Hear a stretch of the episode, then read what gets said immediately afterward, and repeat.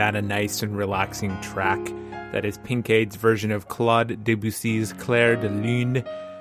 And you're listening to The Slow Reader, a podcast about books read slowly. I'm Steve. just going to let that play out for a little bit in the background. I just really like it. I ever since I saw Only Murders in the Building where they featured this song in the first episode and only the first episode, I don't know, I've just been drawn to it. It's it's something that I never would have thought to go and listen for, but as soon as I heard it, I I just wanted to keep listening to it. So I found some some different versions of the song, and uh, and this was one of them, one of my favorites. But uh, welcome back. It's been a couple of months since my last episode, uh, which was with special guest Patrick from the Consume Us podcast. If you didn't listen to that one, we talked about a couple of books I talked about The Lost World, and, and he talked about uh, a movie book that, wow, I really should have remembered the name off the top of my head there, but um, I, I recommend that you go and listen to that episode. He also recommended a book that I read and that I'm going to talk about in a little bit. But uh, in the meantime, you can find me on Twitter at Stephen underscore G. That's S T E P H E N underscore G and I'm also on Goodreads. Those links will be in the show notes. Plus, I think I will uh, link to the podcast episode uh, with Patrick. Um, if you haven't heard it though, it's it's the one right before this one, episode 21. This being episode 22. So I've read many books since the last episode. Uh, I have listed here. Um, I think uh, four books and one magazine. So uh, I'm not going in any particular order, but I did group these two together The Utility of Boredom by Andrew Forbes and Slices of Americana by Jason Love. Both of these books are baseball books. Um, I've read a lot of baseball books this year. The Utility of Boredom is a series of essays about baseball and watching baseball. Um, I, I gave that one a three out of five. I thought that one was a really really nice read. It's more geared towards people who I think are big baseball fans. I'm a baseball fan, but I wouldn't call myself a big baseball fan. Uh, but I read that one as um, part of an interview with Andrew Forbes. Uh, we interviewed him on my podcast with my brother, Jays from Home. Um, we talked about his newest book, which is uh, Ichiro. I can't remember the full title of it, but I'll have a link for that in the show notes as well. Uh, we talked to him about that, and uh, it kind of touches on the utility of boredom a little bit. So uh, that was that was a good read. And Slices of Americana by Jason Love. That one I also gave three out of five stars. That was a different uh, book. It was still sort of essays, but it was more about uh, Jason Love chronicling his road trips with his kids uh, going to different ballparks around the United States. And that one also, we interview, had an interview on Jays from Home with Jason Love, and he talked about his book and going on road trips. So you can listen to that one as well. Um, but yeah, three out of five. I think it was a pretty solid read. I enjoyed it. It was strange though. Like my rating scale on Goodreads is like three out of five for me as I enjoyed it. Uh, I probably wouldn't read it again though. So um, yeah, that's that's where I am with that one. I also sort of read How Not to Diet by Michael Greger. So sort of by that I mean I didn't read 100% of the book. Um, I I borrowed it from the library and I got some good info from it, but I found it a little hokey in some places. Um, the the author tried to be like young and hip and came off sounding kind of a little bit ridiculous, I would say. Um, I, I, did get some good info from it, like I said, um, some good tidbits. I wouldn't treat it as a gospel book in terms of trying, if you're trying to lose weight, take some ideas from it, but be picky and choosy. I think he has a lot of things that he's really pushing, but some of the things in there, I it's kind of reinforcement of things that I probably knew but forgot about. Um, and, it, and it was good to have a reinforcement. For instance, um, drinking a cup of water before you eat a meal. It'll help you me- feel more full. Take longer eating eating your meals so that it uh, your your brain gets a chance to register the signals that it's it's done eating, um, that kind of thing. I, I thought it was I thought it was pretty useful in some places, but it is a big big book.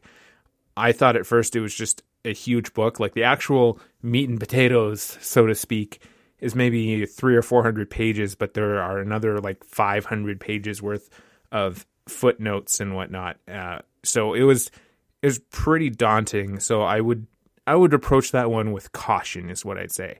I originally rated it three out of five, but I'm gonna have to knock it down to two out of five. Um, it's a good book, but I think you're probably better off reading his blog. I because that's basically where this information comes from. Um, but yeah, I, it's it's not a bad read. But then I also read uh, the Life magazine Indiana Jones 40th anniversary special. I can't remember if it was this year or last year, but I read a George Lucas Life magazine special. This one for Indiana Jones, I rated it two out of five. It was it was a neat magazine, but didn't contain a lot of new information, and I definitely preferred the George Lucas biography issue to this one. I still have the Indiana Jones one on my bookshelf in this studio. I think I'm gonna just send it to Value Village. The the George Lucas bio, I I've read some information about George Lucas, but this one it contains some new information for me. But the Indiana Jones issue, I pretty much knew everything that they covered in it. Like they talked about how Temple of Doom kind of was the was the movie that inspired the PG thirteen rating. Um, it, it did acknowledge the racist undertones in that movie, but a lot of the it, it's it you know it's kind of telling that a lot of the quotes that they got came from sources that were 2008 and older. So I I I I think that one's if you see it on the newsstands, don't buy it. Not worth it. Um, but I guess that's how they get you is they make it look good on the cover. And then I also read The Only Good Indians by Stephen Graham Jones. This was the book that Patrick was talking about in that episode, in the last episode, and it was Patrick who first recommended it to me. Um, I'll let him describe it in this little clip here, and and uh, and we'll go from there. The Only Good Indians. I keep wanting to call it the the No Good Indians. The Only Good Indians by Stephen Graham Jones, uh, which is a horror uh, novel for sure. It's well, it's not really a novel. It's a it's a series of novelettes turned into a horror novel that links them all together uh, okay. about native people in modern day. I don't want to give too much away because it's a very good book. Uh, in the Dakotas, well, this is not this is right away. There's a curse in the beginning that comes back to get them for this this entity that needs to be paid. Uh, but maybe is that true or not? Uh, we don't know. Uh, and they're all native characters, and they are told in like a series of vignettes. So I think that really described it very well. Um, it's interesting that I don't remember Patrick describing it as a horror novel but because I I wasn't expecting it to be a horror novel. I thought it was maybe sort of like a supernatural type of thing. So I was not expecting uh, the graphic nature in some of the places in the novel. Uh, I should have, considering in that clip I played you, Patrick blatantly described it as a horror novel. But uh, I, I guess I, I skipped over that part in my mind. Um, but uh, the first section it, it was in, it's interesting though. I I think Patrick described it as a series of novellas combined into one novel, but I think it was one novel just with different viewpoints because um, spoilers block out this next minute or 30 seconds whatever however long that i'm talking um, I'll, I'll, give you some time to skip ahead use the skip forward 30 seconds uh, the first section ends with the death of the character that we're following and a few characters around him. So, and then the second part picks up and uh, with a different character. And so I think I think the the part that makes it seem more like it's different novellas is that it's following uh, different main characters in the three sections. But I, I thought that it was it also had different types of horror. So the first section seemed to be kind of a psychological horror story. And then the other two thirds, respectively, the, the second part was more about storytelling, which kind of fit thematically with the setting that they were that uh, Jones was setting up. And then the third section of the book was more like of an action horror. Um, very a lot of suspense in it, and I, I thought that uh, it was it was neat to see the different types of horror in, described in in the novel. But it also made really great use of dramatic irony, and I think in a series of tweets I put out there that this seems like if it, if if it was ad- adapted into a movie, it would probably be done by Quentin Tarantino, and it would fit right in with his usual uh, type of movies that he directs. So uh, that might give you an idea of the type of content in the book. I did find the ending a little bit confusing, but it did mean that the story came full circle, maybe with a little bit of resolution at the end of it. So I rated this one four out of five. Um, some context to my rating scales Four is that I, I really, really enjoyed it. Likely would not read it again though. Uh, I think five out of five would have to be uh, would would what I would rate something to reread the book. So four out of five for the Only Good Indians by Stephen Graham Jones. I do recommend that one a lot.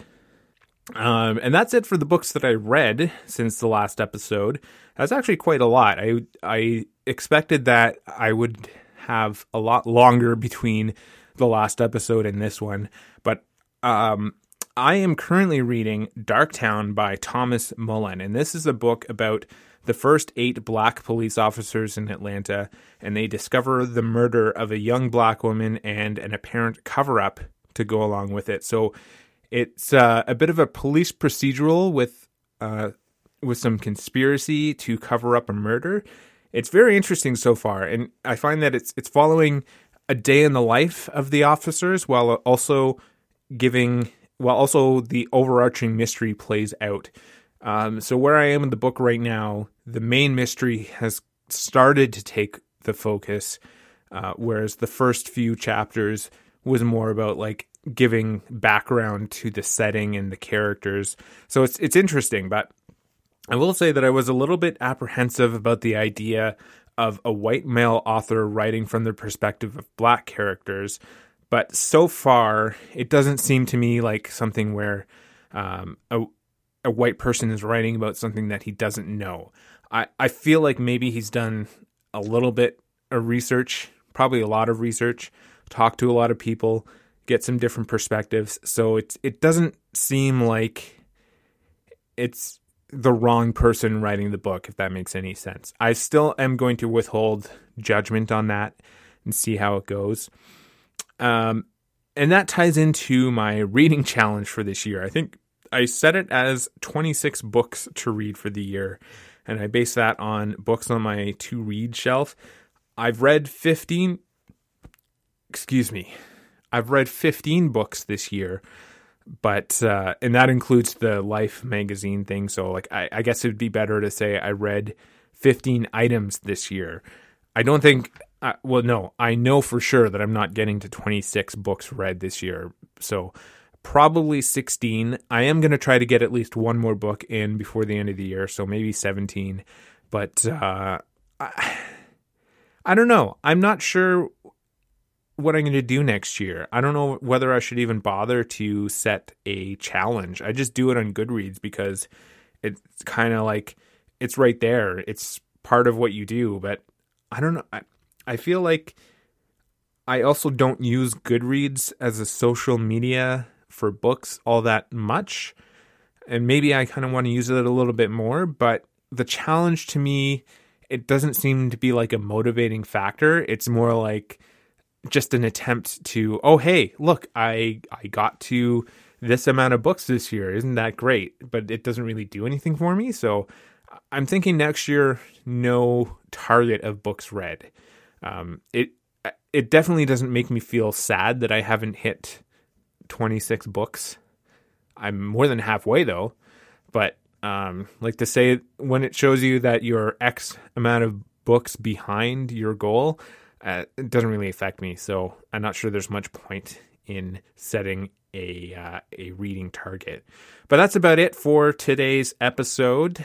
I'm gonna have one more episode before the end of the year. Hopefully, I'll have finished two books. If not, I'll have finished Darktown and probably one extra book I'll be currently reading. But I want to get another episode out before the end of the year. But uh, um, we'll see what happens. You can follow me on Twitter at Stephen underscore G. Once again, that's S T E P H E N underscore G. And on Goodreads, you can see the books that I've read and check out my reviews of the, of the books that I've read so far. Well, thanks again for listening, and uh, we'll see you for sure next month in December, where I hope to have two more books read. Thanks for listening, and uh, see you next time.